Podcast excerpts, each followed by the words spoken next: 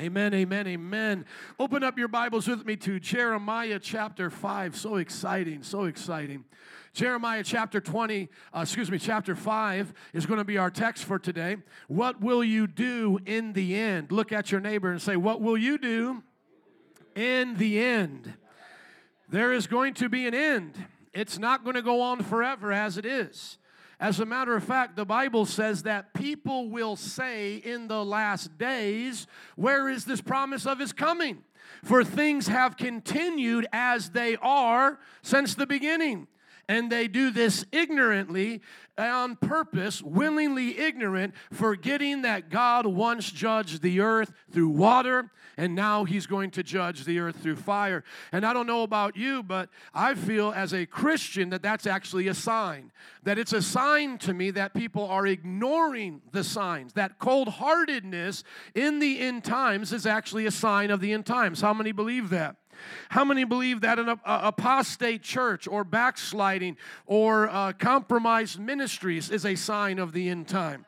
And so we ought not to think it's strange that in these end times we are seeing hard hearts in the church, hard hearts in the world. We're seeing leadership turn away from God. We're seeing Christian denominations apostatize and change the fundamental doctrines of morality and so forth. And so we shouldn't see that as a, a discouragement to Christ coming back we should actually see that as an encouragement, knowing that these things must come to pass. But that doesn't mean that we're not going to see revival. Somebody say revival.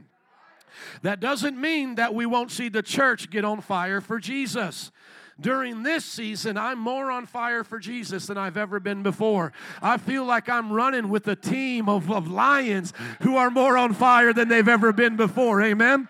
And I believe it's just like the early church. I mean, we always pray, God, do it again like you did in the book of Acts. Okay, we'll get ready for persecution to break out. Get ready for backsliders to die during the offering time because they've lied. Uh, get ready for uh, church leaders to start apostatizing and breaking off churches. Get ready for all that, but that is a part of revival. You see, for things to remain the same is not revival. Revival stirs things up, revival draws lines in the sand. And God is all about ultimatums. As I've said before, and I hope that it's getting, uh, you know, ingrained into you, Jesus is always making ultimatums, even in the most popular verse, the one that everybody loves in the whole Bible. It comes with an ultimatum. For God so loved the world that he gave his only begotten Son, that whoever believes in him shall not what? Perish, but have eternal life. So right there, and that powerful, loving scripture is an ultimatum. If you do not believe in Christ, you're going to perish. And so let's look to Jeremiah chapter 5. I, I pray that during this time, we find comfort in the prophets who face similar times. That uh, prophets like Jeremiah, Ezekiel, would come alongside of us and encourage us because judgment is coming. We know God is going to judge the earth. We know that God is already judging his church. And the Bible says that it starts with the church. And if the righteous scarcely be saved, how much so more the lost uh, to be damned and to be judged. And the Bible talks about that it is through suffering and through conflict that the righteous will come into the kingdom. And so when we look to Jeremiah, his situation was a little bit different, but it was still judgment. Everybody say judgment. Habakkuk talked about in the midst of your wrath, remember your mercies and bring forth revival. And so, oftentimes, if you look through history, even during the times of the prophets, uh, what we would consider revival opportunities, revival moments, were coming during the times or right before or right after judgment. So, judgment, believe it or not, is actually central uh, to what God is doing with revival. When we talk about just say in the last couple uh, years, what's been going on in our nation. This is now becoming similar to what has happened in other nations before they had revival. Uh, take, for example, China. China, before it became communist, was very much a lukewarm nation. The church was not growing very much. But when China became communist, the communist movement forced the church to make a decision whose side are you on? They allowed a state church to be uh, in their country, but then the underground church arose out of that, resisted that state church, and then China China became the fastest growing church in the world at that time. And now they say there's upwards of 100 million believers in China right now in the underground church movement. Isn't that amazing? And it's the same thing right now they're saying in Iran. Iran used to have somewhat uh, freedom like uh, Egypt does or Turkey, but then I, Iran got ran by the Muslims and then they wanted to run everybody out. And what happened was they suppressed the Christian. And so those traditional kind of Orthodox type Christians began to get oppressed. And then the spirit of revival began to move up in some of them and they began to preach and go out to their marketplaces. And now they say the fastest growing church in the world is in Iran. Iran, that Iran is a fast growing church movement. Not to mention the other African nations. Nigeria was being overrun by the Muslims, and the Christians were being oppressed. And through the preaching of the gospel, we saw in one generation Islam get pushed back and Christianity arise in a nation like uh, Nigeria. And so, right now, we may not want to be in these times. We may not want to be alive during such a pivotal time of God's judgment upon the earth and upon even our nation because that's what we're seeing in our young people uh, calling out for socialism and all that is we're seeing God's judgment being released. God's judgment is seen in people's freedom to do wickedness and the consequences that come alongside of that. God's judgment is not always a shaking of the earth. Uh, you know, sometimes people look to the fires or to earthquakes and they say that's God's judgment. I'm really really skeptical of that because I would like to see, you know, I would like to see a flood hit uh, Las, uh, Las Vegas to convince me of God's judgment. You know, if a flood hit Las Vegas, then I would know God was up to something. A flood hitting Miami or New Orleans, I'm like, that happens every day of the week. Are you listening? Uh, a forest fire in Chicago would convince me, you know, another Chicago fire, something might convince me God is dealing with us, not a place that has a bunch of dry wood. So don't be superstitious as you're looking for God's judgments. Are you with with me. But I would say a global pandemic, or at least one that is thought to be one, that causes the nation to shut down as a form of God's judgment. I believe seeing our entertainers and uh, the sports stars that we see being, you know, uh, basically being exposed like Ellen and all of the things going on, that's part of God's judgment. I believe that we see in in the government the exposing of the leaders there and the corruption. I believe that's part of God's judgment. Well, when we look to Jeremiah, it's a similar thing. And what's literally going to happen is they're going to be invaded by another nation as God's discipline, as God's punishment. So when we look to Jeremiah chapter 5, I want you to see yourself in the story, but let's also understand where they were, uh, you know, literally. They were literally so wicked as a nation that God said, I am now going to use an even more wicked nation to invade you and take you over. Is that a possibility still even for us here in good old, good old America? Yes. What if God used China to discipline America? We would say, oh, that's not fair. China's worse than us. Well, Babylon was worse than Israel. But God used Babylon to discipline Israel. Are you uh, promised to keep having the American dream in this Bible? Does this Bible promise us that America will be here until Christ comes back? As a matter of fact, ask a prophecy expert, where's America in the Bible? And then watch them blush a little bit or just flat out tell you, I have no idea where we are. All I know is at some point we're united with the Antichrist. I don't know how we go from where we are now to there. Most prophecy experts will tell you, but somehow it happens. We join with him as a nation. Does it come through uh, us being invaded? Or what if uh, another civil war happens? Of course, that would be treacherous. We wouldn't want that. That would be devastating. No one here wants such a thing. But could you see, maybe in the next 10 to 15 years, as the socialists, as the black fisted regiment continues to oppress people, that after a while, a certain uh, a fraction of Americans get sick of it, and then they start fighting in the streets, and urban warfare breaks out, and then you have to choose what side you're on. And instead of a civil war uh, based upon whether or not you're in a south or a northern part of a country, it's based on your ideology. How far do you think we are from that? I mean, just look at the new TV shows coming out. I'm sure they're filming something about that right now because it's so realistic, it can happen. Urban warfare. You know, it's not like we're going to drop a nuke on ourselves and settle the problem. Urban warfare could break out in our cities, in our countrysides, and there could be civil war. Just looking at what's going on right now. So, when we see God's judgment coming to this nation, I don't know what it's going to look like, but we need to get right or we're going to get judged. And I do believe that it's already being revealed. And when it came to Israel being judged by another nation, it was severe. It caused great famines. It got so bad that they, uh, not that God wanted them to, but God allowed it to get so bad that when they were starving, people ate each other. The mothers ate their children. And this was to be a sign of how gross and wicked the people had become, that they would have no, no, no dignity for life. Instead of just dying and saying, I can't live anymore, they would eat their own children. And these were the curses that came upon the nation of Israel. If here's my point in an introduction before we get to the text. If God could allow such things to happen to Israel, could he allow such things to happen to America? Is there anything written in this book that says, I promise you, you'll never become a China? I promise you, you'll never become an African nation. Mm. I'll, i promise you, you'll never become a, a Cuba. I promise you. Is there anything here? No the nation that humbles itself is promised to be blessed right? In chronicles as, as as god taught them that if you humble yourselves and pray seek my face and you know then i'll hear from heaven. But that's to people who do that. If you don't do the praying and the seeking there's no promise for you. Can i hear an amen? I know it may not be a shouting message but i need you to hear it Jeremiah chapter 5, verse 1. Go up and down the streets of Jerusalem. Look around and consider. Search through her squares. If you can find but one person who deals honestly and seeks the truth, I will forgive this city. God said, I'm so fed up with them, I can't even find a righteous one. Now we know God is speaking hyper, hyper, hyperbolic here, hyper, hyperbole. If I could say the word, help me. Any of my cemetery, I mean seminary professors watching us now? Hyperbole. Hyperbolic, there's the word. We know that there's more than one righteous, or at least one righteous, because Jeremiah is writing it.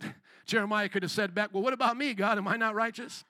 Uh, he's also a contemporary with other prophets that are righteous. But God is speaking here in exaggerated terms to let us know how fed up He is with our behavior. God speaks this way not only to Israel, but He speaks this way to us. Don't you feel that God is looking up and down Washington, D.C. to find somebody righteous? Don't you feel that God is looking up and down Chicago right now to find somebody righteous? Where is the righteous one? Where is the righteous one?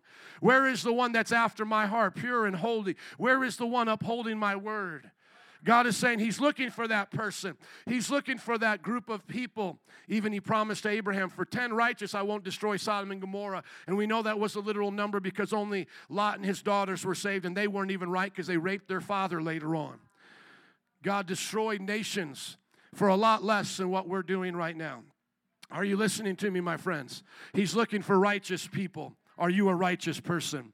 He says, If you can find but one who deals honestly and seeks the truth, I will forgive this city. Although they say, listen to what they say, and tell me if this doesn't sound like most TV preachers today, uh, most Christians on your job, or just in general what you're getting as a sense from the world. This is what they say As surely as the Lord lives, still they are swearing falsely. You see, this is what they say. They are saying that as surely as the Lord lives, this is not true. God is not going to judge us. We can keep making all of our promises that we're going to live for God. We're going to do it. We're going to get it right. We're going to change. Just give us some time, God. You know, I'll go to church Sunday or next week, or I'll start after the new year, or once, you know, COVID's over, I'll come back, and all of this. And, and God is saying, I see through your lies. Now the prophet begins to speak Lord, do not your eyes look for truth? You struck them, but they felt no pain. You crushed them, but they refused correction. God, you allowed COVID to shut down everything, but they still didn't listen to you. You broke down their entertainment, their media stars. You broke down all their idols in front of them, but they still refused to repent of their wicked LGBTQ lifestyle, of their abortions, of their false religions. They made their faces harder than stone and refused to repent. Don't you see that today? A refusal to repent for sex outside of marriage, a refusal to repent of homosexuality and perversion, a refusal to repent of violence in the, the music, the refusal to repent of false beliefs about God. Do you see that in your friends and neighbors right now? There are some, listen, that God is moving through. We know that revival is happening during the time of judgment. Maybe God brought you back to Himself during this time. Maybe your heart got awoken. But I'm asking you, have you seen others go in the opposite direction? Instead of them saying, Whoa, this is a wake up call, this is the end times, these are things that the Bible talks about. No, they're actually going away from the Bible. If there was a God, why would He allow these things to happen? If there was a God, He wouldn't be so judgy, judgy, judgmental right? Don't be so judgy. If there was a God, he, he would want us to love whoever we can love. Love is just love. Love doesn't hurt anybody, right? They make their faces harder than stone and they refuse to repent. The prophet says, I thought, look at the prophet here, being a little, uh, you know, socio-economic uh, here in his thinking. He, he's, a, he's a little bit classist right here. He says, I thought those are only the poor. Those are only those at the trailers or those in the hood. They are the foolish ones, for they don't know the way of the Lord. They're the ones with the meth labs. They don't know the requirements of their God. So I'll go to the leaders. I'll go to the downtown Chicago. I will go to the uh, to the high rises and speak to them. I'll go to those folks. Surely they, come on, brother, stay with me, please. Surely they will know the way of the Lord and the requirements of their God. So I went to the hood. I didn't see no good. Come on. I, I, went, I went out around the poor and they didn't know anything. So I go to the rich. I went to the universities. I went to the professors. I went to the, the businessmen. I went to Silicon Valley. I went over here downtown to find the leaders, the movers and shakers. They'll know the requirements of their God. But with one accord, the prophet says, they too had broken off the yoke and turned off the bonds. They are, are torn off the bonds, rather. They are getting free from God. I can't even tell you how many times I've heard, Well, I was raised like you. I was raised like that, but I don't believe that anymore. Well, thank God you were raised this way, and I feel sorry for you now. You see, when you go to, uh, you know, the world, they want you to feel bad now and then get free and feel good. You listen to them, you know, on American Idol. I've told this before, you know, or America's Got Talent. They have contestants come up, they tell you the backstory. All of a sudden, a little slow music will come on as this person is dressed as a fairy, wings and makeup on, and his name is Bert. You know what I'm saying? My parents didn't love me, they didn't let me do this. I've always wanted to be effeminate and dress like a fairy and have makeup on and wear lingerie and sing my little heart out. And then it will have a backstory, tears coming down his eyes. I was raised in a religious home where I was told I was sinful. I was told I was going to hell because I was attracted to my teacher named Gary or something, you know. And then, and then I just wasn't free and I was so depressed. And then finally, my art teacher, Barbara, told me I could be whoever I wanted to be. So I went to her art room and I said, Make me look like a fairy. I've always wanted to be a singing fairy. And so she painted me up, she put on wings, she sewed together lingerie. And now I'm a singing fairy. My name is Bert, and this is what I've always wanted to be.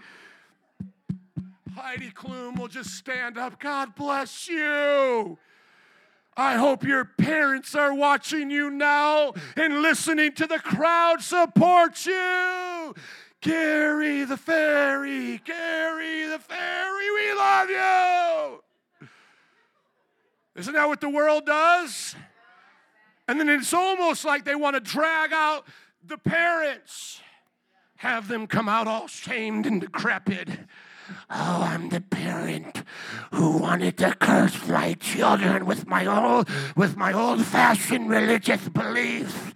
I'm such an evil, wicked person. Be free, Gary's parents. Be a fairy too. And that's the world we live in. Be free. Accept them. Call that love. What does the Bible say? They all have gone astray. They're all wicked. They think the things of God are a yoke. They think that it's bondage to serve God. but in actuality, it's freedom. We love Gary enough to say, yes, God loves you just the way that you are, but He loves you too much to let you stay that way. And if you were born that way, Gary, I got good news. You can get born again because you weren't made to be a fairy. You were made to be a Holy Ghost filled saint of God. You were meant to be masculine. You were meant to be a father and a husband. You were meant to be a terror to the devil and a blessing to the earth and to have dominion. But yet the earth is absorbing this theology right now. The world is believing this is the way. So therefore, a lion from the forest will come and attack them. A wolf from the desert will ravage them. A leopard will lie in wait near their towns to tear them to pieces. Any who venture out for their rebellion, uh, anyone who venture out for their rebellion is great, and their backslidings many. They don't just backslide in one way; their backslidings in many are many and slow chlamydia is waiting to jump out. AIDS is waiting to jump out. Are you listening to me? Broken families are waiting to jump out. Poverty, depression, anxiety is waiting to jump out. All of these curses are waiting to jump out and ravage them because the devil really doesn't care about Gary, does he? The devil's just drawing you into sin so that he can win. You still lose in the end because the devil comes to what? Steal, kill, and destroy. It's not like he's a better version of God. It's not like he's your cool uncle. He's the one that wants to destroy you. And he's bringing you out through your own sin. Hath God said to get you to question the things of God so you can turn away from God and then suffer like him. Because the Bible says, in the end, somebody say, in the end. We're getting there because the question to you will be, what will you do in the end? But in the end, the Bible says, those who have not done the will of God will be cast into the lake of fire, which was prepared for the devil and his angels. So before, listen to me, my friends, before we were told about heaven and hell, we, we were made already just for glory. We weren't meant to be put into ultimatums in that sense. We weren't made to, to go to hell. We were made for e- eternity on earth with, with, with Jesus. We were never even meant to be disembodied, separated from our body. So before even our fall, the Bible says this was prepared. This place was prepared for the devil and his angels.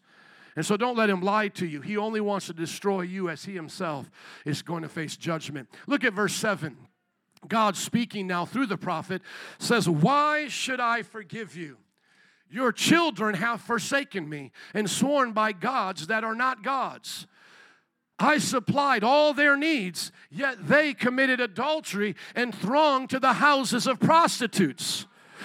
Are you all ready for some PG 13 language from the Bible?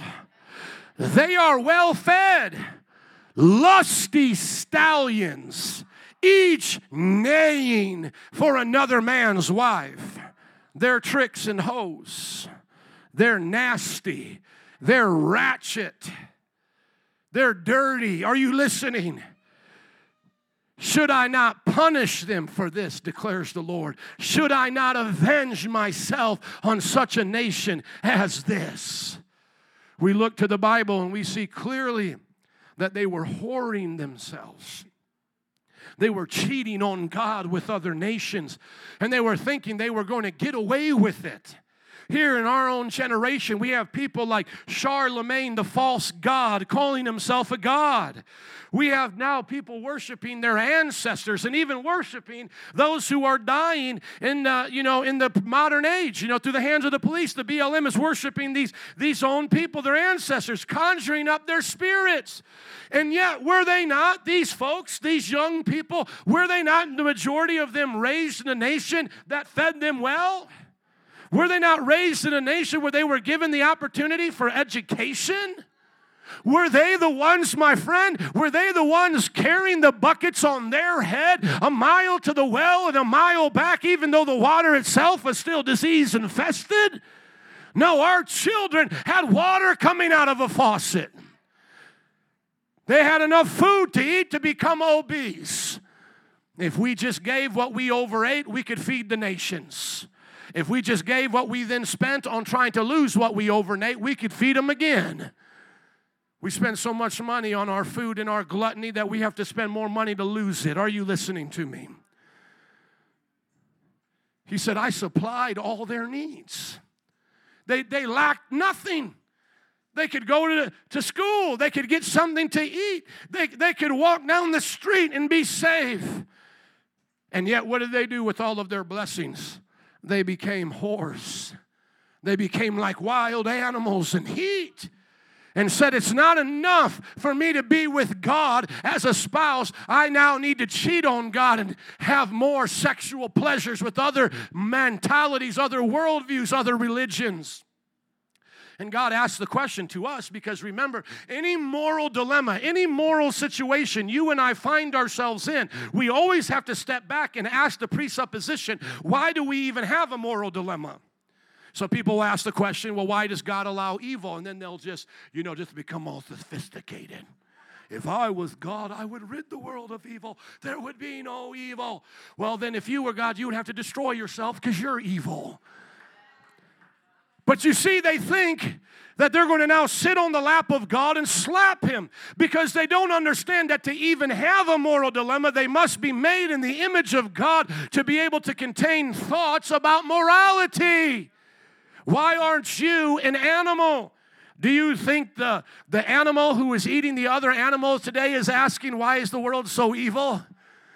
No, he's just living on the chemicals in his brain, eating the other chemicals of that animal he just killed, and he is happy. And if it happened to be his own young one, he's eating his own or her young. You can look it up right now. Lions eat their young, and etc.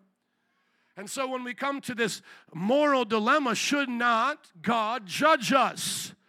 We have to first say, well, God gave us an ability to decide right from wrong. We should know this.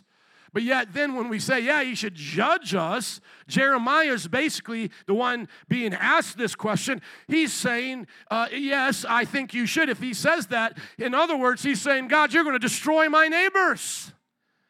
You're going to destroy the butcher the, you know, the, the candlestick maker. You're going to destroy the one who gives me milk and the one who helps give me light for my house. Lord, if I agree to the moral standard that I know in my conscience is right, a lot of people that I know and love are going to die. And so we think to ourselves, should not God judge Chicago? Well, if he judges Chicago, who's getting judged? Your barber. Come on.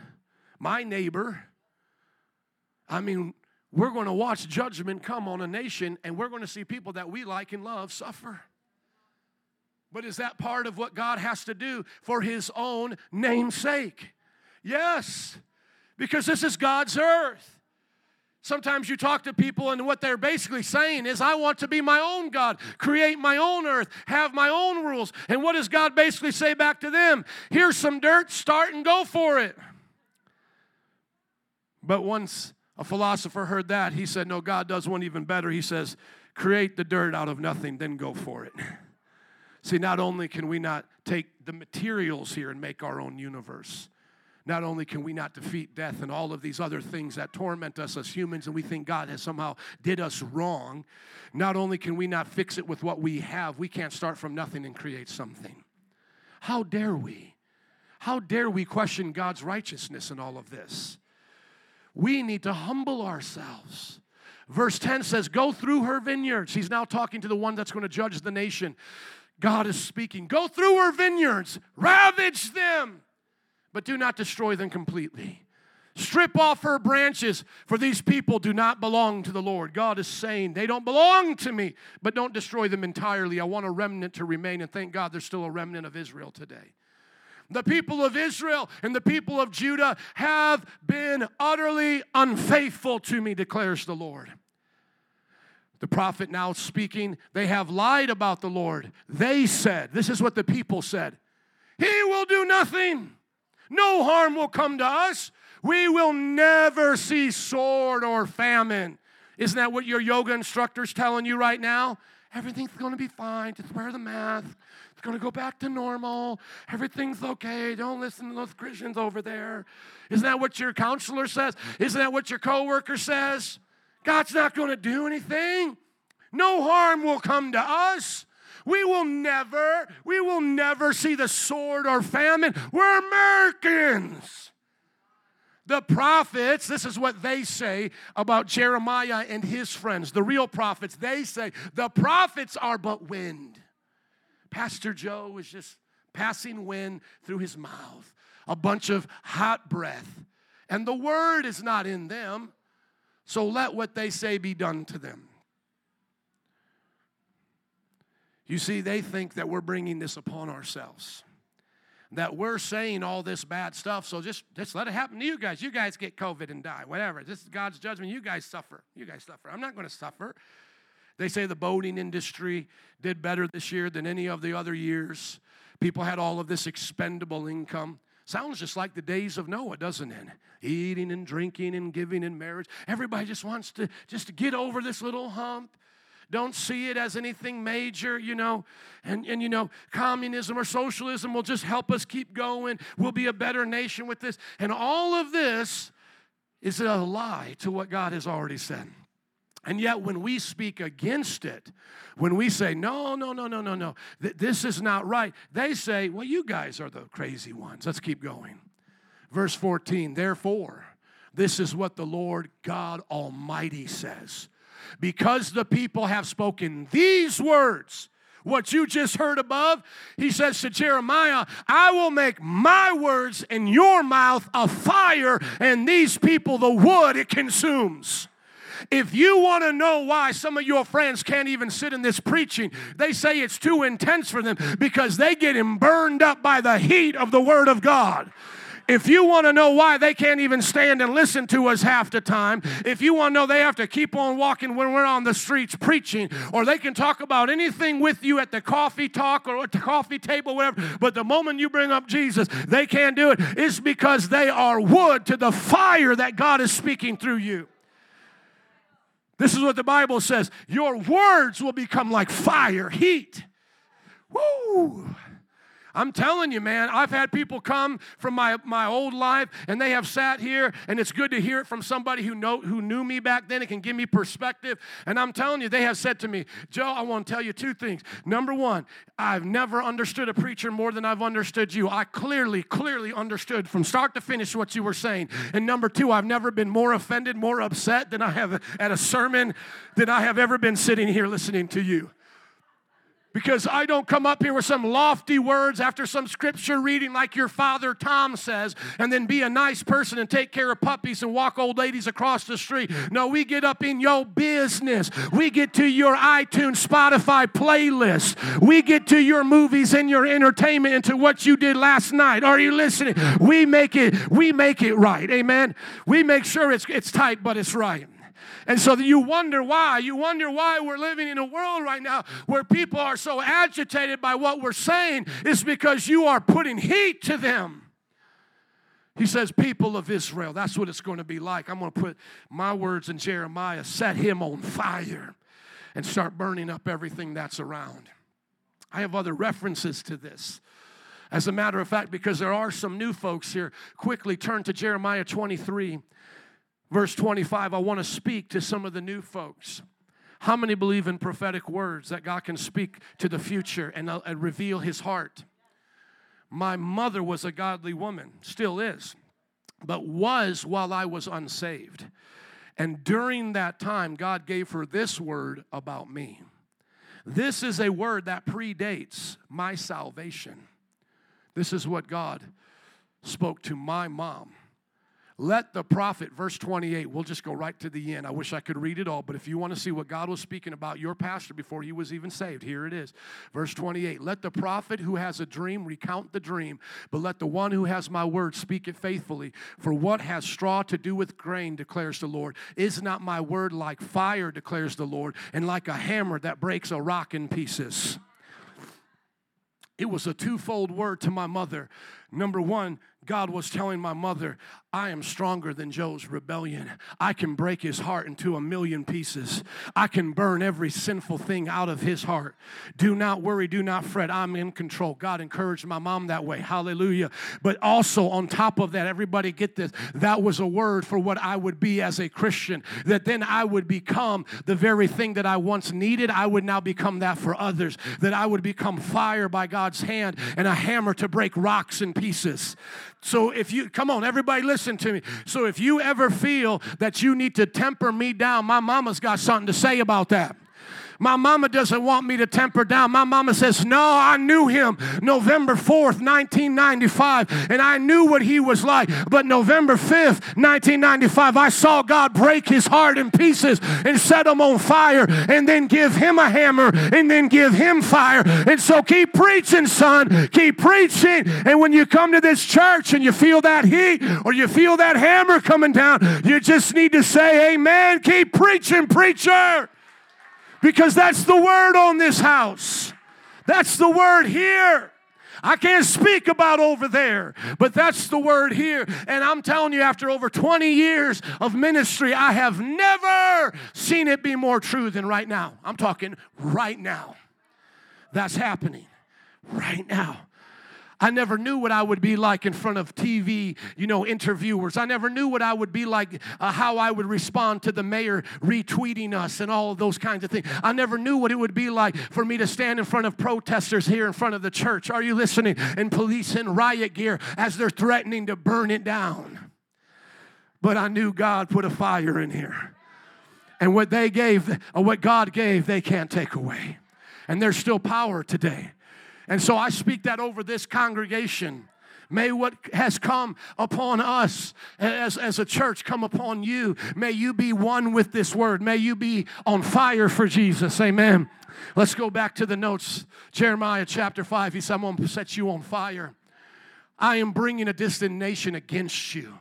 This is where the judgment's coming. An ancient, ancient and enduring nation, Babylon a people whose language you do not know, a speech you do not understand. Their quivers are like an open grave. All of them are mighty warriors. They will devour your harvests and food, devour your sons and your daughters. You want to know how? Come on, everybody, listen. I, I say this often when I talk about this, but we got to put it in context. You want to know how Daniel, Shadrach, Meshach, and Abednego ended up where they were? Because of their parents' sin.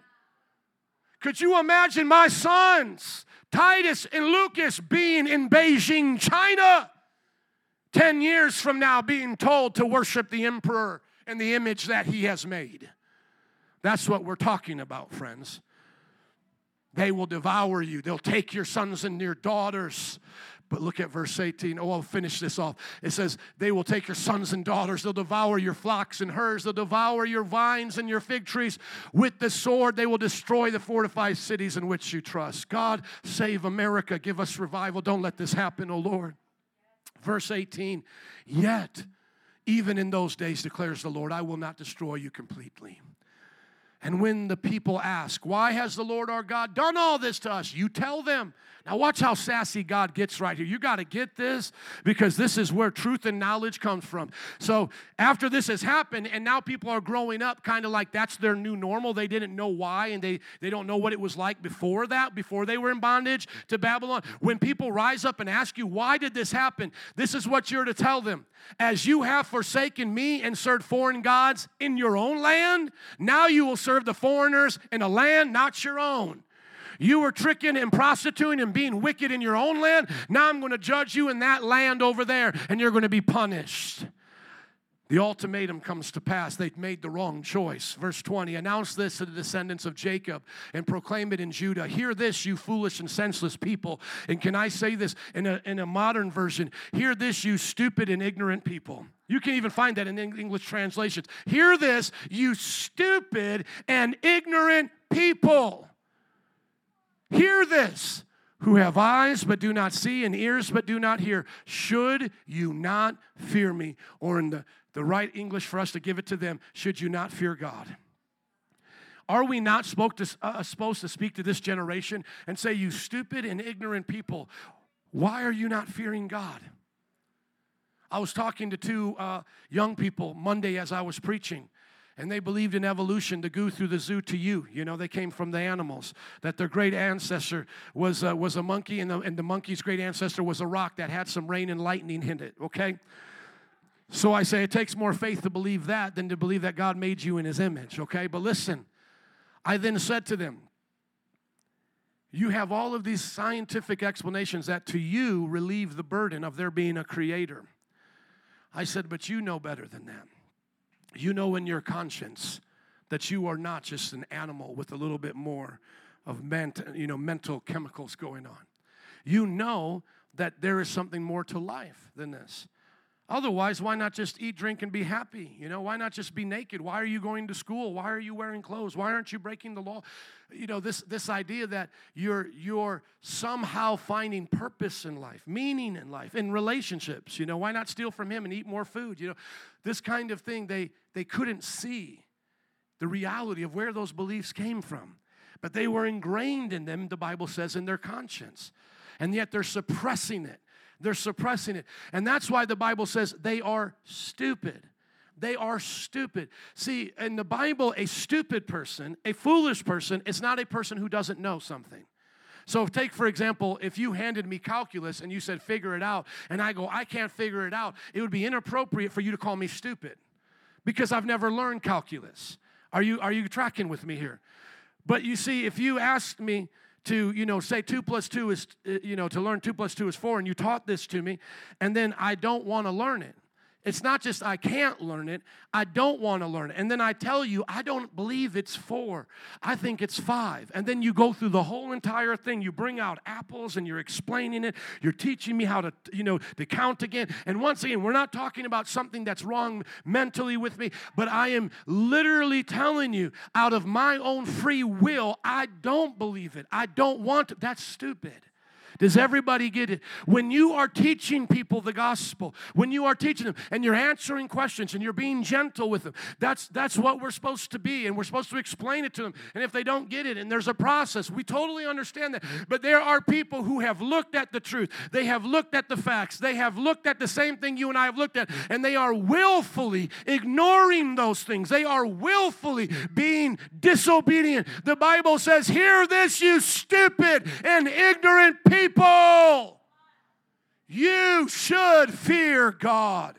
Should you not tremble in my presence? I made the sand a boundary for the sea, an everlasting barrier it cannot cross. The waves may roll, but they can't prevail. They may roar, but they cannot cross it. But these people have become stubborn and have rebellious hearts. They have turned aside and gone away. They do not say to themselves, they don't say, they're not saying today, they're not saying, let us fear the Lord who gives us the autumn and spring rains.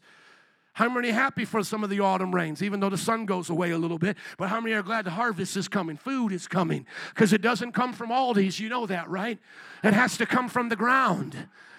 And I'm thankful for it. But they don't stop. They're not stopping today at the lake. They're not stopping today at their brunch with their mimosas and saying, Let's fear God. Let's be thankful for the autumn and spring rains, who assures us of regular weeks of harvest. Your wrongdoings have kept these away. Your sins have deprived you of good. Because of that, they're ignorant. They're stupid. Their sins have made them dumb. They no longer use their mind and their God given conscience. Verse 26. Coming to the close, somebody says, Time to end it. Come on. Among my people, are the wicked who lie in wait, like men who snare birds, and like those who set up traps to catch people. Like cages full of birds, their houses are full of deceit. They have become rich and powerful and have grown fat and sleek. Their deeds, their evil deeds, have no limit. They do not seek justice, see biblical justice. They do not promote the case of the fatherless. They do not defend the just cause of the poor. Should I not punish them for this, declares the Lord? Should I not avenge myself on such a nation as this? You look at all the abortion rates, those are fatherless children because a father would never let their child be murdered. You look at all what's going on in the poor and in the inner city, and everybody says, I have an answer, I have an answer. And yet God is standing back going, When do I give my answer? It's not more police, it's not better politicians, it's the fear of God in the land again. It's the fear of God because this brother will tell you from Africa that there's black on black crime happening in his own nation, that there's black corruption to the black poor, that the skin color doesn't matter, but it's the evil of a person's heart that will oppress the person of the same color, enslave the person of the same color. In Libya, they're trafficking their own people just like we do here in this country. It's not the color, it's not a skin issue, it's a sin issue where we do the right thing by the right standards for righteousness' sakes and go down to the end. Here it is in closing. Here it is. Vinny, would you come, please? A horrible and shocking thing has happened in the land, and this has happened in our country. While this is all going on, who's supposed to be the ones doing the right thing? Come on, us. And in those days, it was the prophets and the priests. Okay, you know, the president may be crazy, the governor may be going to jail, uh, some of the police may be corrupt, uh, teachers may be perverts. Okay, it's, you know, business people are greedy, neighbors are being mean, but let's go to the house of God. Let's go to the prophets. Let's go to the priest. They'll set it all right. They'll, they'll tell the police officer how to do it in justice. They'll tell the governor how to lead in fairness. The priest and the prophet will set the, the teacher right. The priest and the prophet will make sure that the unborn children are born, right? The, the priest and the prophet, they're going to do what's right. Let's go to the house of God. Let's go to where the leaders are. But Jeremiah said now, he said, a horrible and shocking thing has happened in the land. The prophets and the, pro, uh, the prophets prophesy lies, and the priests rule by their own authority. And now, watch this. Instead of the people being grieved and then going, Dear God, even our own leaders, our pastors, our elders, our deacons have fallen away from God. Instead of them being grieved, the Bible says, And my people love it this way. They love it when their pastors are backslidden just like them. They love it when the leaders are just as sinful as they are. They love it when they go to the house of God and feel no conviction because their pastor would have to sit down with his conviction or her conviction. They love it that there's no preaching of the word that penetrates the heart because they want to stay hidden in their own sin. My people love it this way, but what will you do in the end? I wish we could end with rejoicing, but I think it's going to be more fitting to end with mourning because we have to be broken for this nation. And if you understand how God moves through authority, the fault, first and foremost, is to the people of God and to our leadership in the church. I am so broken that we do not care anymore about what the priests and prophets are doing or saying. I'm being very honest with you guys that I am a student of the word and I have listened to sermons after sermons. I sometimes a week can go by, I can listen to 3 to 10 sermons, 20 sermons. I'll listen to teachings and all of these things. I'll read articles. I'm just a student of the word. But as of recently, I've been so discouraged by what's coming forth from the pulpits. I remember one time I was watching a live service because you know they're all online now, right? And I was watching a live service and I literally said to my wife, I feel that there is no God in that place. I said to my wife, I said, it feels as I'm interacting with this service as if I was watching a Tony Robbins motivational seminar. There is no presence of the Lord, there is no fear of God, there's no honor for the commands of God. And you know the people love it that way. Because if God actually came to the service, we would feel convicted. Don't many of you feel convicted? I mean, don't many of you even feel grieved too if you're not in the sin personally? You feel grieved for your neighbor. You feel grieved for your, your coworker. There's a heaviness in, our, in, in this meeting right now because we feel bad for our nation. We don't want our nation to suffer the wrath of God. That our heart is, is broken for the people. This is not the way God wants it to end. He always said to his people, I don't want to bring judgment. I don't want to uh, uh, bring this punishment to you. And so, the question I want to ask you do you want America to end in revival or in judgment? Do you want your life to end in revival, going glory to glory to glory, and then you go home to heaven, glory, and you see Him in His presence? Or do you want it to end with judgment?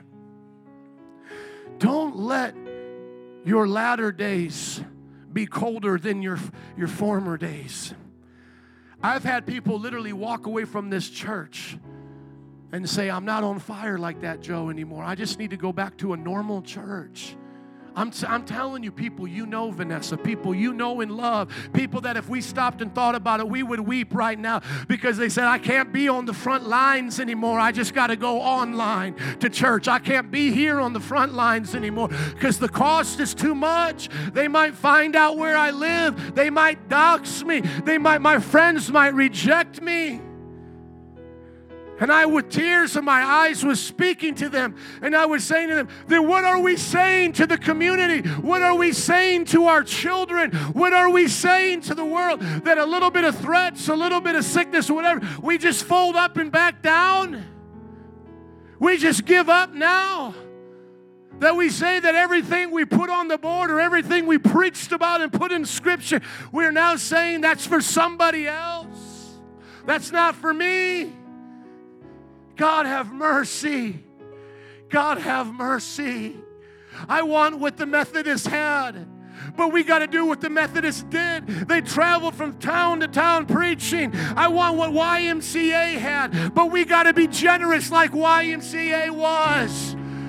If we want youth programs, somebody's got to donate a hundred thousand today to go put one up.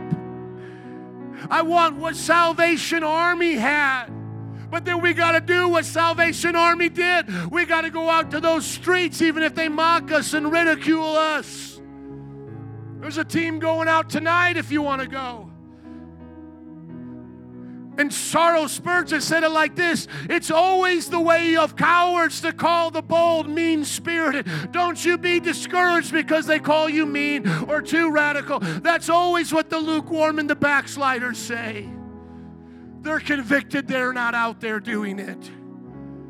Yesterday, we were at the West Side by God's grace preaching and handing out pizzas. And do you know, not one of those Black Lives uh, Matter people were out there? Not one of those white liberals were out there to shame us for our Christian beliefs. We were thanked over and over and over again by the black community because the black community knows that people have come and gone, come and gone with all of those fake promises. But it's the church, it's the Christians that will be there when all hell breaks loose. It's the Christians, the Christ followers that still come back around. And as we stood out there, red, yellow, black, and white, we preached and we made friends and saw souls saved and disciples made. You would be so proud of your church. But you got to decide how is this ending for you? How is, how is this ending? What does the end of the movie look like for you? Oh, for me and for you know my family I want to be a priest and a prophet. I want to be a radical person that's speaking the word of the Lord. I want to go out in glory. I, I don't want to just, I just don't want to burn out lightly like a candle in the background that nobody's paying attention to, that you hide under a bushel. Well, I'm still saved, Pastor. I still got a candle. Yeah, but you're hiding it under a bushel. When was the last time you stood on a corner and preached the gospel? When was last time you went in front of an abortion clinic to stop the slaughter of unborn children? When was the last time you took out a coworker and told him about Christ? When was the last time you took a mission trip or got out of your own neighborhood and went and told others about Jesus? When was last time you gave sacrificially to the work of God? When was the last time you laid your life down for Jesus and said, This is how I want it to end? To God be the glory. May the Lamb that was slain receive the reward of his sufferings. Help us, Jesus. Can we close in prayer? Just in your own words, would you talk to Jesus before we dismiss?